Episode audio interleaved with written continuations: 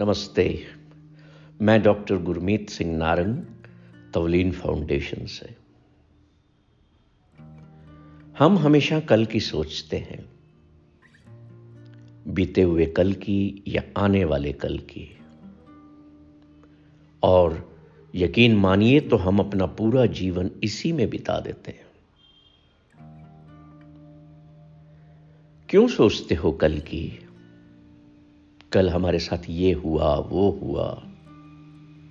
या क्यों आने वाले कल की चिंताओं को ग्रहण करते हो? क्यों तनाव लेते हो? हमें यह तो पता नहीं कि आज आने वाली शाम हमारी कहीं आखिरी तो नहीं होने वाली। अगर हमें यह भी पता नहीं है तो आप ही सोचिए जिस बीते कल की और आने वाले कल के तनाव और चिंताएँ आप लेकर के चल रहे हैं, क्या उन्हें लेना ठीक है?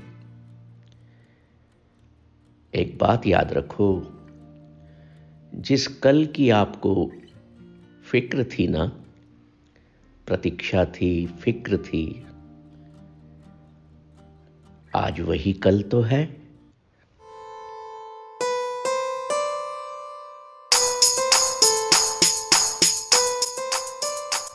कुछ बातों का मतलब।